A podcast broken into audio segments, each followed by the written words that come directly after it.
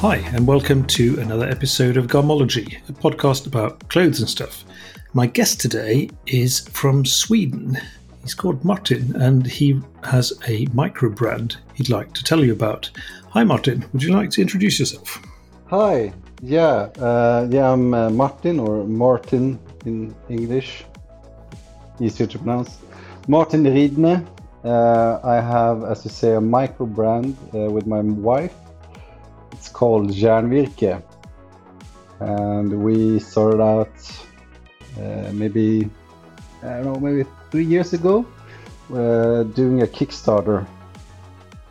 And uh, I guess the idea uh, idea behind the brand is both me and my wife we like uh, we, we like vintage clothing very much and we like to go to vintage shops and you know find all these very nice old garments and and uh, I think one of the things that actually what we really like about them is um, is how they're made, like the fabric, the, how they're they're sewn, and and um, you know the the kind of work that goes into many details uh, in uh, many older garments. And we were a bit sad to find not find that in in uh, well today's uh, fashion industry, as it's called. Uh, when you say uh, when you say vintage, you have a certain period in mind because it's not sort of recent vintage. No, I mean, I guess I don't have a, actually a, a certain period. Maybe like uh, you know, 40s, 50s, 60s. I mean, in, in some sense, all the way up to 80s and almost 90s as well. Um, I mean, if you look at what's happened at late, is that we have the, I mean, the how much clothes or garments we consume has just exploded, and we have not much respect. It feels like we don't have much respect for the actual garments. We just want to consume the fashion, and uh, so you could actually you don't have to to uh, go back so many years to actually find um, garments that are well well made. I think that's a very good point because if you go back to the 40s or 50s or 60s, the amount of money you paid for a single garment was huge compared to today. Uh, when you go out to a fast fashion place, typically today, the price you can pay for a garment is almost nothing compared to then. So the fact that the quality and the construction and the fabrics and everything has gone down would follow that. Yeah, and I mean, you don't actually you don't have to only look at the fast fashion brands. I I quite feel like looking at many other fashion brands that that of course many are high quality, but the quality and uh, doesn't really. It's not necessarily the first thing that that a, a fashion brand looks at, and that's also why we kind of we I mean, we like garments and we like fashion, of course, but we kind of say that we're not necessarily, we don't make fashion, we make garments. And for us, it's a quite, it's a distinction um, between those two.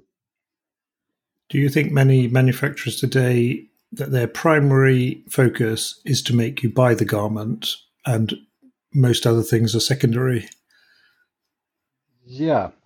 I mean, just look at the way that the whole business is built up. You uh, you can uh, you can buy a garment at full price, or you can wait a month, and then you can buy the garment for like half price. And if you if you would just look at the product, there's not nothing has happened to that product. The only thing that has happened is that we have been we have approached a new season and for some reason in our minds we feel like we have to be like on on i don't know on spot or spot on each season. And and also especially if you look at at um, like male fashion uh, you would have you would look like oh so here's the blue shirt and that's full price and then you know wait one month and you approach autumn and then it's half price and then autumn comes and there then there's another blue shirt. And it kind of makes you wonder what was the pro- what was the issue with the first blue shirt? Nothing can has happened in that amount of time that has you know motivated a price drop by 50% that's a very good point and uh, something that is very dear to me. Um, because what is the actual true price of a garment? Because when you see it at full price, you think, well, they're, they're willing to sell it for less. They're willing to sell it for half price yeah. if I just wait a little time. But then you think, okay, you're making a garment. How much does that cost to make? How much profit do I need to make? How many other costs are there? And you end up at a price. And I'm thinking, why not set a price that is realistic and fair, and that is the actual price. Yeah, and that's that's how we we can look at it. Uh, if if we just if we just set a price, we make a calculation that we how much uh, it actually costs us to produce, and then the idea well the idea we're still experimenting with that. But the idea is you know you can then sell the garment. Uh, i mean sell the garment at, at a certain price. We calculate the product product uh, the product cost and then we calculate what we need to sell the the garment at at uh, that certain price. And then and you stick we, to it. Yeah and then we stick to it and we don't feel like we we have to and we don't feel like we actually have to sell it in a certain time frame as well. And i think it's a mindset that most people don't i mean of course we can we can go with seasons and we produce clothes but if we don't sell a certain garment at one one period uh, we notice that i mean new customers come, they fall in love with that garment, or we have older customers who bought one shirt and then they actually want to buy another shirt. So, so the idea that you actually have to kind of stick to these um, seasons is, uh, uh, well, f- for us, we it's it's not for us. no, it is a strange concept. Um, there's a special maker of duffel coats I have in mind, and I noticed that at the end of every spring, they will reduce the price of their entire stock to clear the decks, to get rid of everything. Then three months later, or two months later, they will have restocked with exact same coats. And I'm thinking, now why on earth did you have to do that? But then I guess a lot of these companies they make so much, so they're sitting there with so much stock and they just have yeah. to get rid of it. Well, I mean, it's it's the of course it's um, if you're looking at it in a purely economical way, it's a calculation of risk. So the the reason why you need to have a certain price is that the risk is you won't be able to sell it, and then you have a lot of uh, garments on stock, and and you need actually the cash flow. So then you need the like the buffer uh, of actually being able to do a price drop and still make money from it. And and of course that's that's that kind of is the reality for many. But there is a i think there is a there's something that's gone wrong there though. There's something that the calculation is, seems a bit off right? Like you can do with all these other technological advances we've made, we surely can make, we surely can think of something, a, a better way to consume clothes.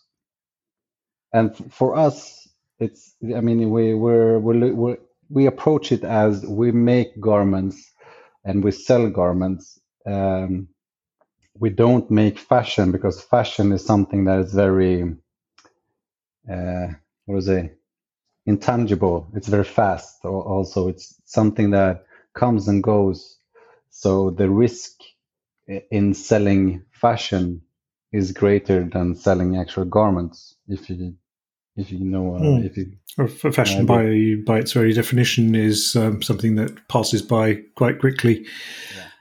Um, so, where does Järnvirke fit into this? How are you doing things differently? Uh, well, to start with, I guess we actually, as I said, we can um, we start off with looking at what kind of garments do we actually want to make, what kind of garments are we looking at, and and of course, I suppose it's not a unique approach, but what we're doing different is we kind of uh, we minimize the risk by not having large quantities. We produce uh, after demand. So right now our production is very small because we're still very small, and then we kind of will ease up the production, and then we'll, I mean, adjust after demand. Uh, but also that means that we can. Um, that's one one issue, one uh, again one way of looking at it. You you don't overproduce, the most important thing for us is we are looking at it in a kind of sustainability approach by looking at the input.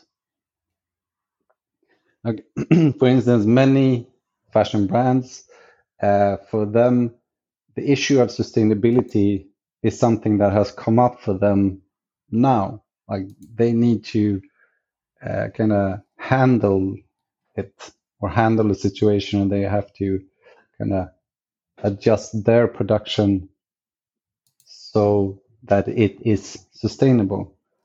Uh, for us, this is our, I mean, it's it's our main approach. We look at the input, like what are we producing? How much are we producing?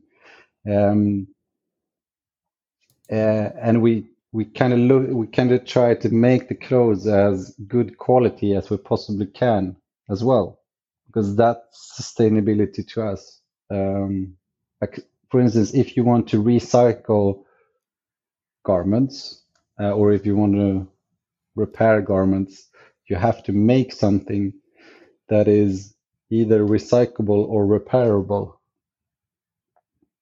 If you would look at a fast fashion brand, for example, they are more interested in selling their um, their products, and then they kind of have to handle the sustainability issue later on. Like, oh, now we've made this shirt, which is a polycotton blend. We can't recycle it, and no one really wants to repair it. So what do we do with it? And that's an issue which is quite big, I suppose, in the in the fashion industry. so, kind of going back to your initial question, what are we doing different?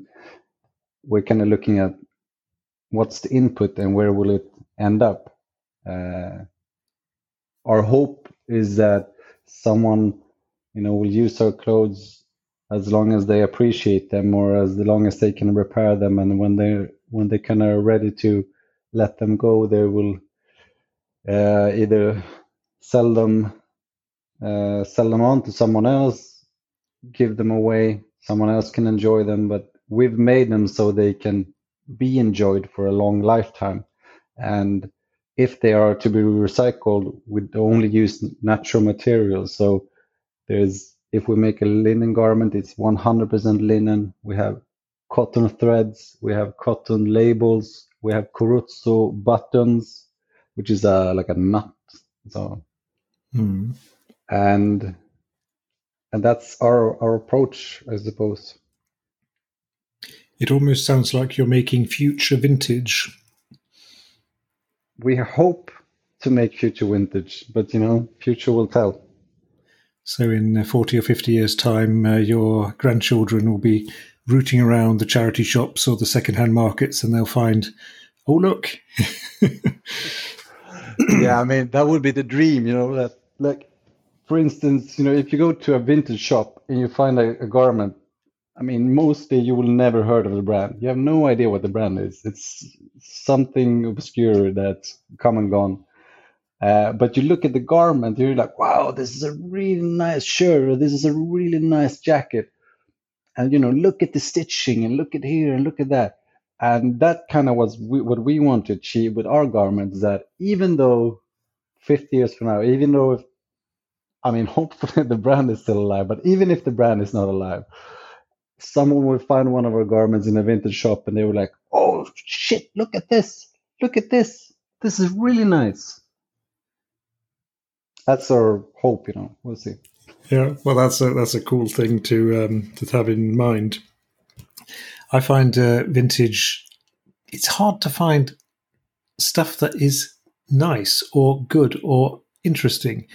Um, there seems to be so much fashion within vintage as well.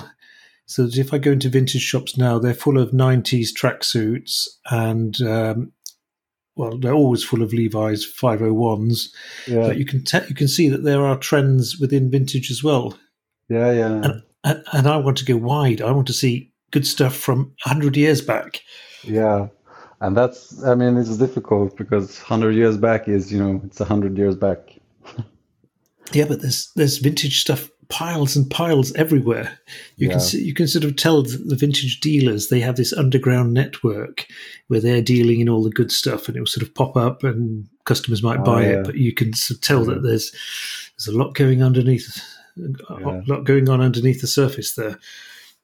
It's very, I mean, it's very interesting. I'm not really, I haven't really joined that club yet, but you know, it's very interesting to see. Um, you know, if you look at eBay and an old old pair of work worker trousers will, you know, they will go for a I don't know, couple of hundred pounds or having a couple of euros.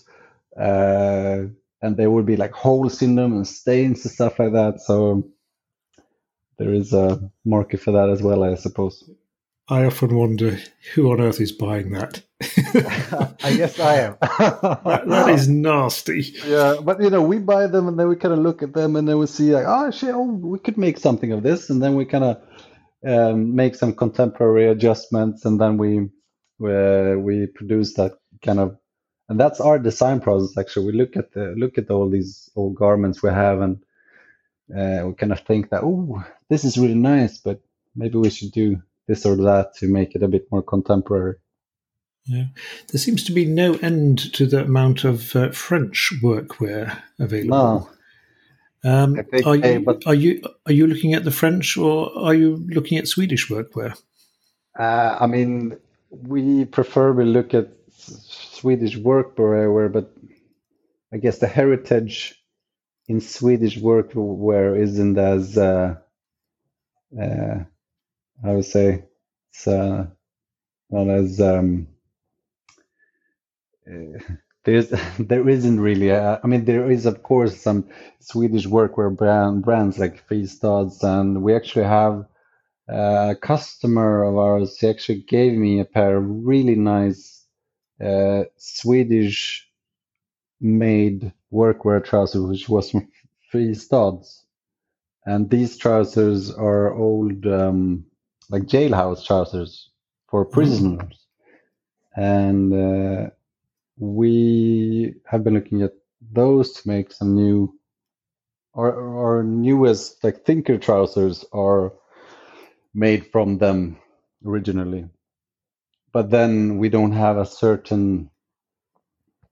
Um, it's not like we only have to have Swedish workwear. We really only have to I don't know, British or anything like that. We quite quite, like uh, American uh, old brands as well. I, I you know like uh, LL Beans and um, but you know these Mackinaw jackets, uh, Woolrich and so forth. Yeah, yeah. I mean, when we say we don't make fashion, we make garments. It's not like we think that the garments we make are somehow um, they will they are timeless pieces I think we are very well aware of that. What we are making is a part of the present. Like we are part of the cultural experience that is right now. And maybe like this heritage wave, even though we not necessarily identify as a heritage brand, we just kind of make what we want to make. Um, but we still realize that what we're making is fashion in a sense so it will be also very interesting to, you know, look back at our garments in 10 years or 20 years and, you know, kind of hopefully not laugh at them, but, you know, we're looking at, at 80s fashion in at, at one point, you will be like, oh, what, what, what was going on there? And then you fast forward a few years and then that's fashion again. So everything, you know, kind of moves in cycles and, um, so I think when you we, just sorry, I think you'll just have to look back on your first product as uh, your first child and think, well, we did as well as we could with that one. We did better with the next ones. is that your approach to uh, childcare? no, I don't want my children to hear me say that. No.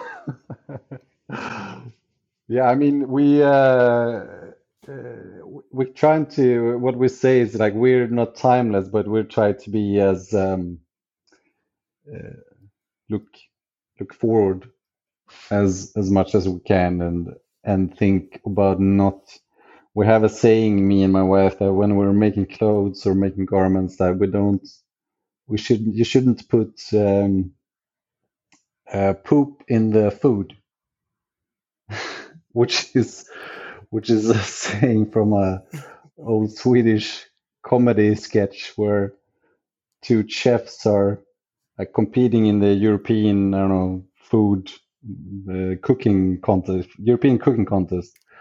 And you have these commentators uh, saying like, "Oh yeah, they're re- doing really good now. The Swedish chefs are, yeah, they're uh, uh they look unbeatable right now. But oh wait, what are they doing? They are putting poop in the food. Oh yeah, they they actually did this in uh, the Swedish Championships as well. Uh, commentators start talking about and uh, what we're meaning by that for us is like you're doing like the most perfect, simplest I don't know dish in this case, and then you just take some dog poop and put in it, which makes this I don't know if this translates, but it's a funny sketch. but yeah, I think you might be digging yourself a deep hole here. yeah, yeah, yeah, yeah. but what I'm saying is that when you're making something, kind of stick to it and don't make it more complicated than it has to be, because I think that's that's a a hole for many many people making things that you you don't have the uh, like confidence to believe that okay this fabric and this really easy cut th- this will be a perfect shirt or this will be a perfect pair of trousers. It doesn't need anything more.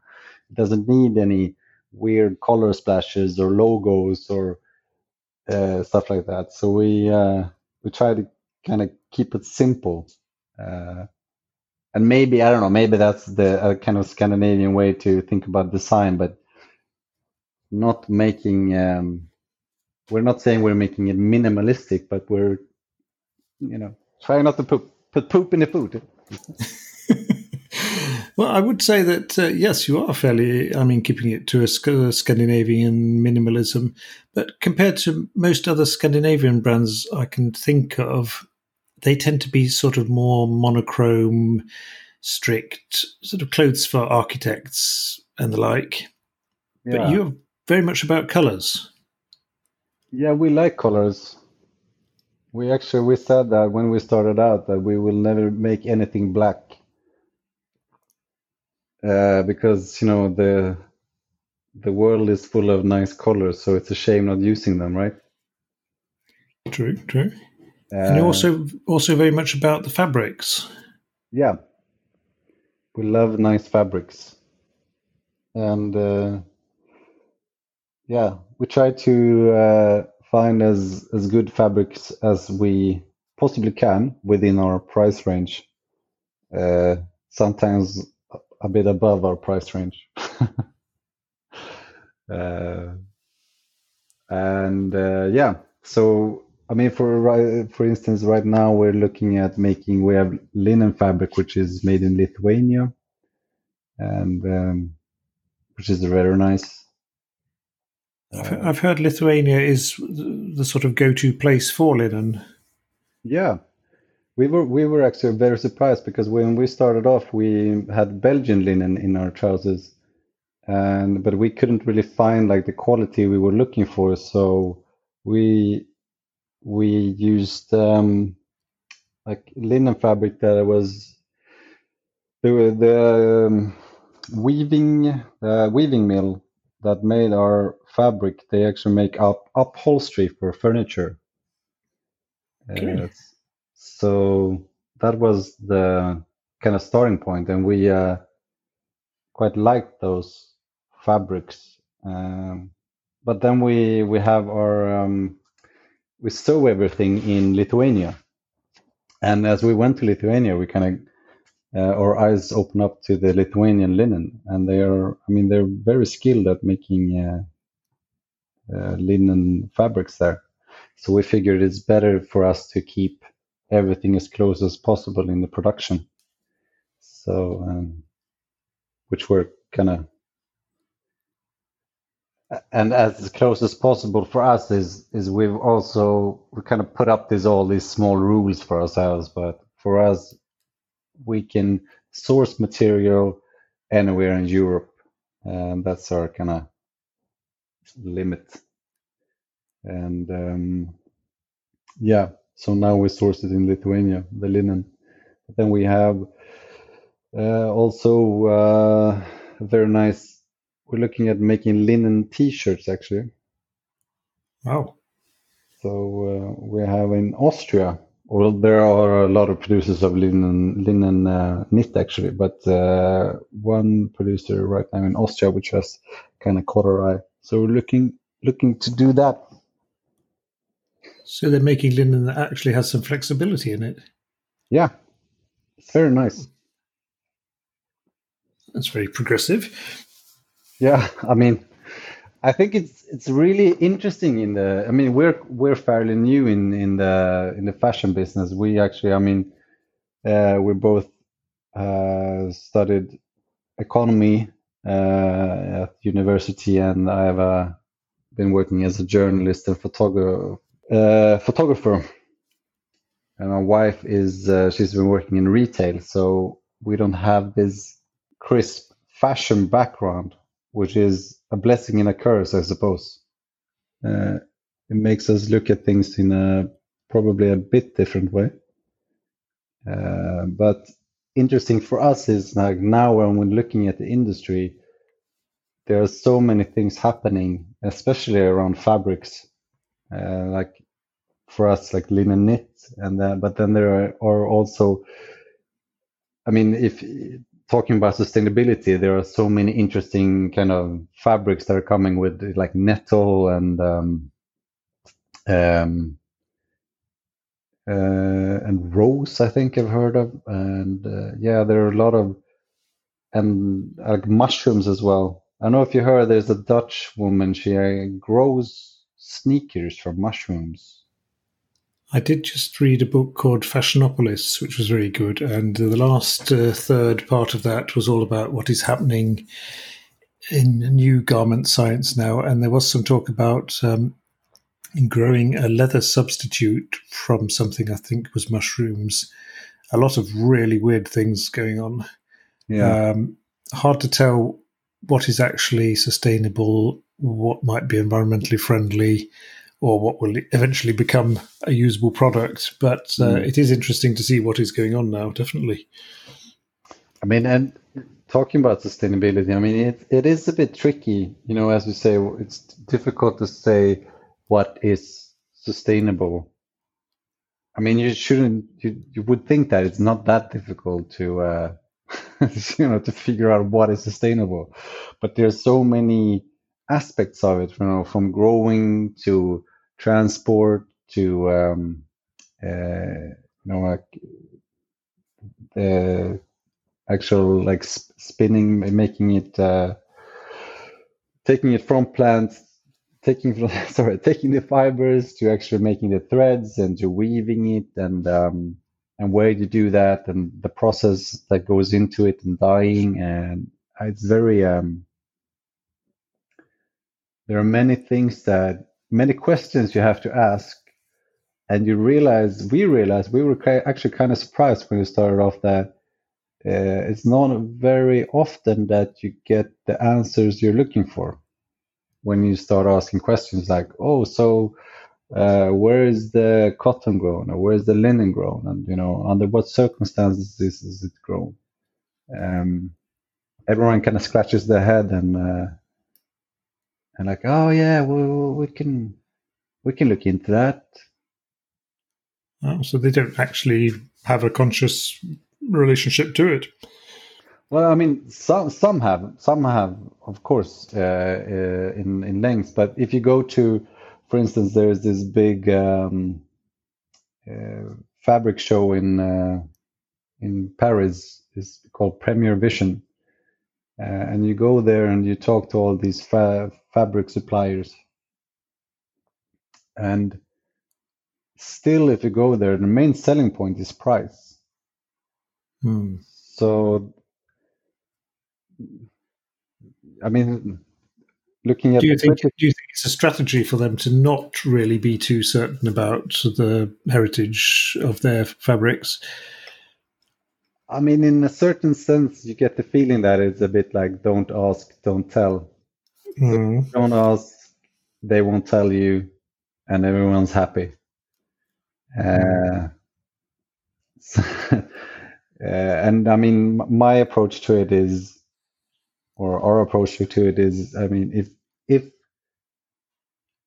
if they don't use it in their marketing, if they don't talk to you about how they made, how the things are made, uh, if that's not something they're very proud of, well, then there is probably a lot of uh, questions you should ask them to see what's going on. Hmm. Especially today when sustainability is such a, a buzzword. Yeah. Um, I don't know if you've tried looking up sustainability on Wikipedia lately, but the the word seems to have been hijacked totally to cover such a large range of of factors. It's uh, it's bewildering. Yeah. Um, you started out with where where the fibers are grown and how the f- fabric is made and so forth, which is just nowadays, if you're going to be talking sustainability, just a tiny little part of it all. I mean, how are the ethics of the factory? Are the people paid? Um, how is stuff transported? And also a lot of factors that seemingly don't have anything to do with it at all. It's uh, it's almost so that I, I want to find a different word to use for what sustainability used to mean. It's, it's very difficult because you have this economical stability, sustainability, and um, the actual environmental sustainability and social sustainability.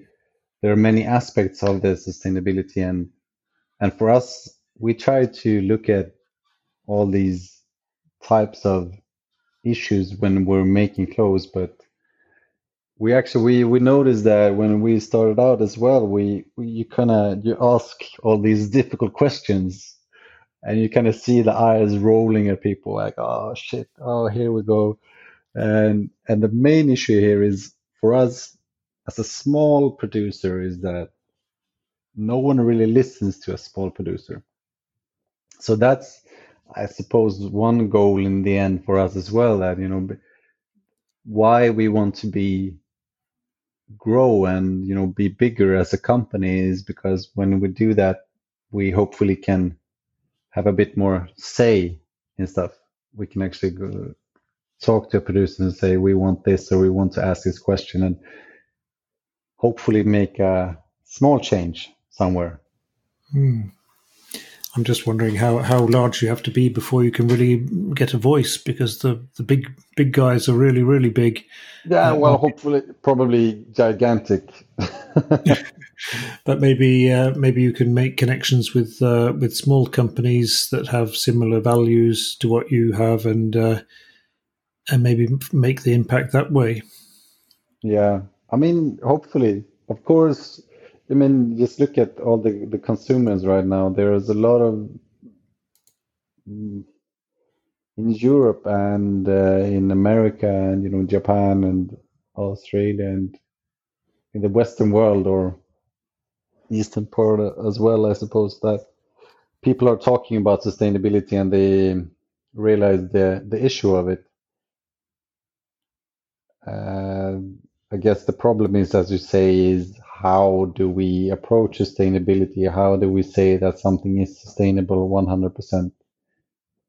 Um, I think I think 100% is impossible these days. To my mind, if you're making quality, long-lasting clothes that will be worn until there's nothing left of them, so they can be repaired and they can just be used, you're making them as ethically, environmentally friendly as you can, and probably making no excess production so that you don't have thousands sitting in a warehouse, never finding a home.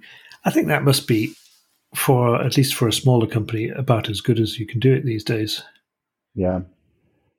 I mean, it, it is difficult and difficult to approach all these these questions. Um, I mean, for instance, we, we say we produce in Europe, and the reason why we produce here is it makes it easier for us to, uh, you know, talk to all the suppliers and you know, see. Uh, I mean, just talk to them and you know, have their um, get the feel for them and and see what they're saying about their own product. If we would look over the horizon, uh, it will be much more difficult but in this at the same time we sell our garments to the whole world so we will we will send them. If we have customers in australia that we've sent our garments to and the sustainability in that is i suppose not 100% because i'm sure there are australian companies that make garments in australia I suspect that uh, the footprint of international freight is pretty low these days with the insane volume being sent everywhere. Um, I mean, imagine your footprint is tiny compared to a company like Zalando sending out millions of parcels every day with free shipping and free returns. Yeah. That is an environmental disaster, yeah. but very nice for the customers. So I can see why it's a success. Yeah, it is at the same time, we we our idea is, I mean, we kind of make everything to scale, so that we can scale it up. So we kind of have to have everything in. Uh, we have to think about all our choices. Um, because the idea is not to not not necessarily to remain a like a small company, and uh, of course we as all companies are interested in growing.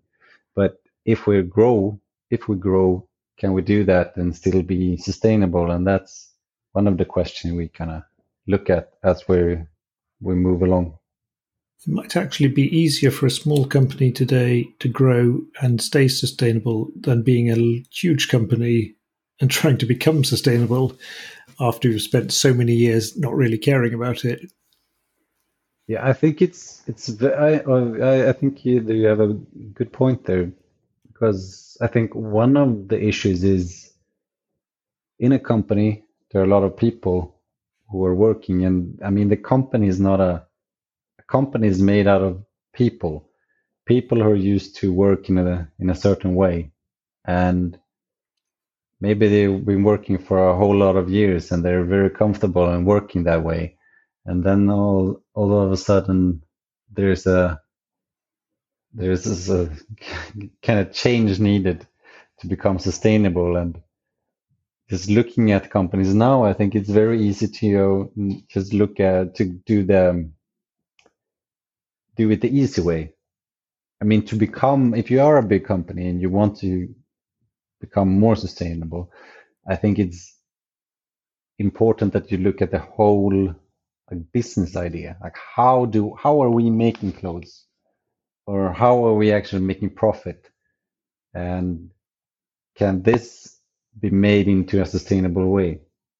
Uh, look at fast fashion companies. The business model is not sustainable in a uh, in a environmental aspect I think that's entirely correct. I think um, for most of the large fast fashion companies, if they were really serious about being sustainable, they'd say, well, that's it, we're closing. Yeah. I mean, looking at it, it, there's a lot of talk about circular economy, and circular economy is, is like this foolish hope of, of becoming sustainable and saying like, yeah, well, hopefully we can recycle everything. Well, you can't recycle it if you're not made, if it's not made to be recycled. Well, not not right now, but and then there might there might be a I don't know certain hope that well we can uh, we can be better at recycling. The the technical advances in recycling will will for sure make our business sustainable. And I don't believe that. I don't believe that that is it's possible. I think there needs to be there needs to be a change in all departments. There needs to be a change in how you produce stuff. There needs to be a change in how we actually consume. Uh, there needs to be a change in, and of course, in how we take care of thing, our, our rest product, like the things we throw away. How do we take care of it? Like you can't focus at the end. You have to start at the beginning. I think part of the problem is that uh, consumers and makers really have two quite different ideas of sustainability. Uh, as a consumer, you like to think that your products are environmentally friendly, people have been paid, they're good quality, and so forth. So you, you have that focus. But as a as a large maker, their main focus is to keep making money, preferably more money than last year uh, and they will say and do whatever it takes really to sustain that economic growth. Uh, if that means making things more environmentally friendly or using less resources or whatever, then they'll do that. But that's not really their focus. Yeah. Although they will say so and they will greenwash and they will whatever, I do take a pretty dim view of them. yeah. But I mean, it would be interesting to see because there is a cost. Somewhere there is a cost right? The cost might not be monetary but there is a cost. There is a cost to uh, environment or there is a cost to uh, the people who actually uh, actually sowing or producing or there is a cost somewhere but it might not be monetary for the for the end consumer. The or the, the end customer. So what I would be, be very interested in seeing is that you will kind of take this whole like hidden cost into your equation and then make that a, a part of the like the monetary cost or you could actually see, see it somehow that kind of show it to the the consumer that well this garment was made with really cheap cotton far, far away under circumstances that are not ideal. Uh, I can just see the label in the shop saying that. well, you're, I mean, you're, you're about to pay big money for a piece of shit garment. Yeah. Good luck. yeah. But it would be like a like a you know like a scale price, so to speak. You know, it would be like a you would have a you could look at the garment and you would see like sustainability, environment sustainability, sustainability A plus or B minus or C or D. So you could actually you could actually visualize the impact. Um, and right now you don't have to do that. You don't have to think about the and I mean and this is not necessarily just for the the fashion industry, although it's very uh, you cannot see it very obviously in the fashion industry but you can see it in the uh, in furniture as well, and uh, you know IKEA and uh, other. Hmm. And in food. Sorry, in in the food industry, you often yeah, have more industry. information. There, there yeah. are companies there that are more transparent and uh, and sort of break down both their supply chain and their costs in in quite a startlingly open and strange way. Uh, it's, I mean, what's strange is to see someone actually being honest about it. And you can see that, well, of course, they're making a profit. They have to make a profit, otherwise, there would be no company. I did come across a, a company in Britain, though, that also did this. They were claiming total transparency and they broke down their prices and so forth. what I found though, when I asked a friend who knows about costing of these things, was that the costs they were giving in their transparency weren't actually what it would have cost them. Okay. Uh, and at the same time, they were also saying that their garments would never be on sale. Right. Uh, since then, they are having big sales, and since they had obviously blown up their their transparent figures quite a lot, you can sort of tell that that probably wasn't the best marketing strategy they could have chosen. But that was sideline. Yeah. I mean, Back uh, to, back to what you're making, though, Martin. You Yeah. only do a few garments each season. Um, yeah.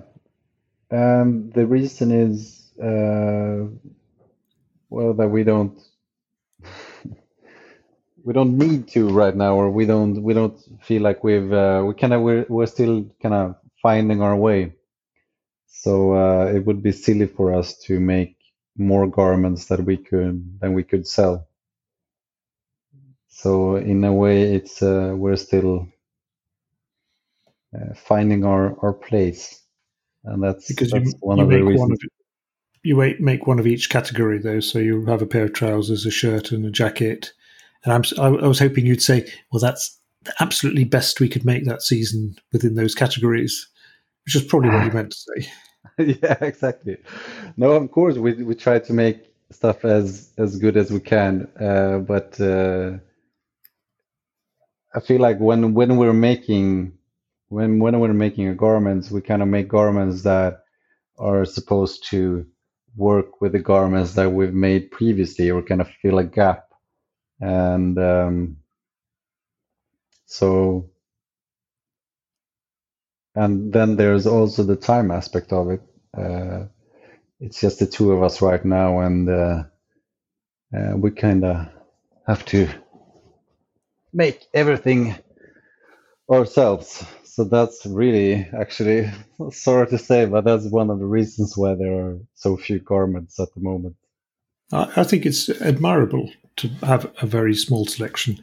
I see too many companies that once they start having a bit of success, they make such a broad range, uh, trying to cover every base in every variation and so forth. And you just know that at the end of the season, they're going to be selling so much of that at a discount. But making just a few garments that fit together in small numbers, oh, that's a, it's a wonderful idea. Yeah, I did want to mention Yeah, sorry. I did want to mention that I, I imagine that Sweden is very much like Norway in that there really is no garment industry left there. Unfortunately, there is not really. Um, we, when we started out, we were actually in contact with a few of the the ones that are left. Um, is it's just that the few the the ones that are left, they kind of have to cater to um, making everything and for everyone. So you kind of have to look at finding a, a factory that knows what you are doing and kind of gets you. Uh, and there might be, I'm not saying that there isn't one in Sweden, but for us it was easier to. Uh, we got a tip about a factory in Lithuania, which we're working with right now, and we're very pleased with them. They are really good at what they're doing, and they're they understand what we're trying to achieve. So that's very nice. Have you been working with them on all your garments? Uh, yeah, they made all our garments. Sounds like a good relationship there. Uh, the biggest garment factory in Norway is busy making thermal underwear for the Finnish army, so they're not interested in making anything, uh, any nice stuff for anyone else. yeah, I mean, maybe they, they would be, but it's difficult to to uh, with a big uh, big producer. They they kind of need a, a big production to to turn their heads. You of want you need to go there and say, well, we want to make a thousand of this. Can you help us?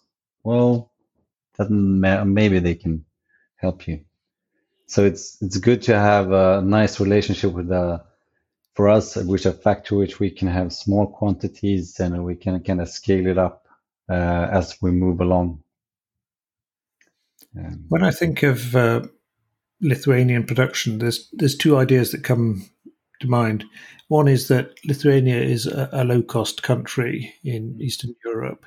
The other is that Lithuania is also a country with a long tradition of making things. So that's probably a place that is good to go to have things made properly. Would that be right? Yeah, I'd say you're you're right about it. And and of course there is this idea um, when you say that it's a like a cheap country in the uh, in the the Balt Baltics. I mean, we realize as well that we kind of have to. We would love to have our production in Sweden, but we kind of if we would have our production in Sweden, we would have to find a factory that is uh, has invested so much money in their um, uh, uh, their I say the industry, their their machines and stuff to be competitive because the the price for of course the salaries here are higher so they have to be more efficient to compete right? And then the the question is well we could make some stuff in sweden then that's actually what we're looking at right now a few few things that we could maybe move here and then maybe we'll see in the future if we can move more stuff here but the reality is that we also have to kind of look at what I mean, we could make the most sustainable pair of trousers for 500 euros, but no one will buy them, right? Uh, so you kind of have to have that aspect as well. Yeah, I'm, I'm quite sure there are people making trousers for a thousand euros, which aren't sustainable at all either. um, there yeah. you go. Um, yeah. We're coming to the end of our time here, Martin. There's a couple of things I wanted to ask you. Yeah. One is, what is your absolutely favorite vintage garment? My absolute favorite vintage garment, it must be a pair of old Swedish uh, army trousers, green ones that I've been using for quite a while now.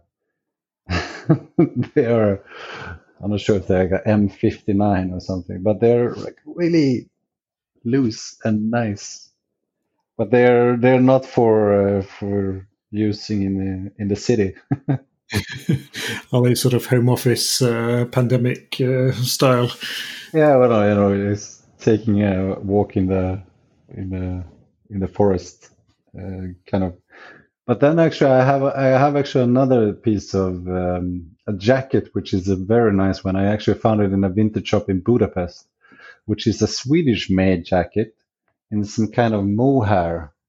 Uh, it's a raglan sleeve, long coat. It's a very nice, very nice jacket, and you kind of you kind of kind of get almost get a tear in your eye when you realize what type of excellent production we have at one point here in Sweden. I get the same feeling when I keep finding um, finding old Norwegian-made uh, coats and so forth in uh, in second-hand and charity shops. I think up to about well the mid '80s or so, there was a vibrant uh, garment industry in Norway, and the, the quality of them it was amazing. So properly made. One of my favourite jackets is also Swedish Army, the, the M1909, often called the Mats Larsson. Yeah, yeah. Yeah. With, the, with about two sheepskins worth of insulation in it. It's just crazy. Is it, uh, is it the white one or uh, is it a grey one? They made both white and green of them. The green one is a lot more common, though. Yeah. My, mine is green, but there's just so much sheepskin and it's so heavy. It's just yeah. incredible. Very warm and nice.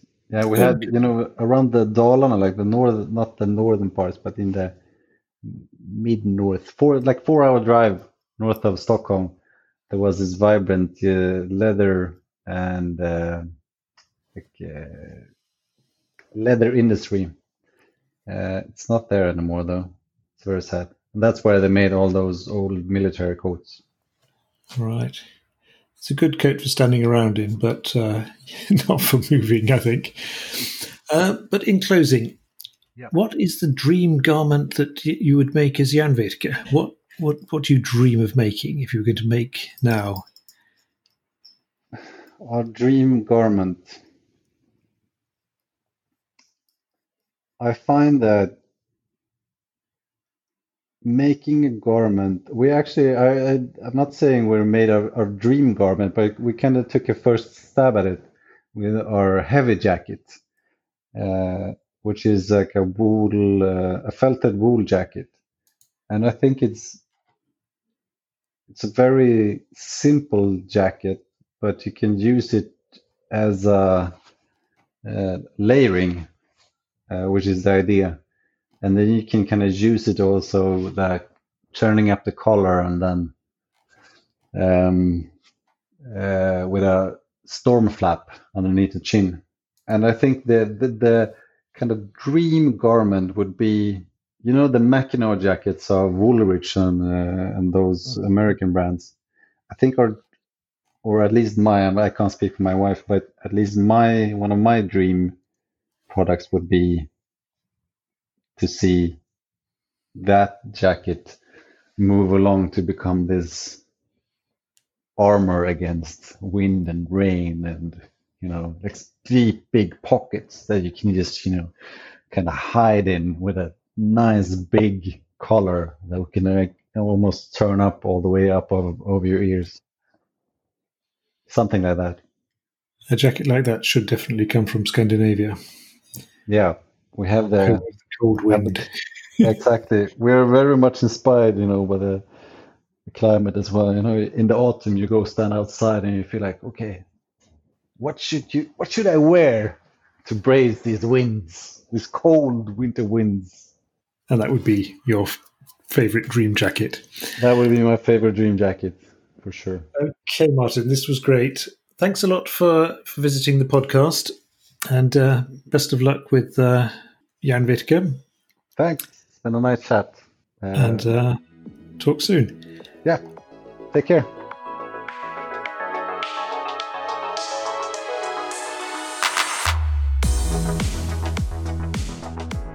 And that was all for this week's episode. A new episode next week. If you'd uh, like to investigate further, uh, my blog is at welldresseddad.com, Instagram at welldresseddad. Um, you've been listening to Garmology. Please uh, leave a rating and a review if you like. I'd really appreciate it. And if you'd like to get in touch, the email address is welldresseddad at gmail.com. Thanks a lot and catch you next week.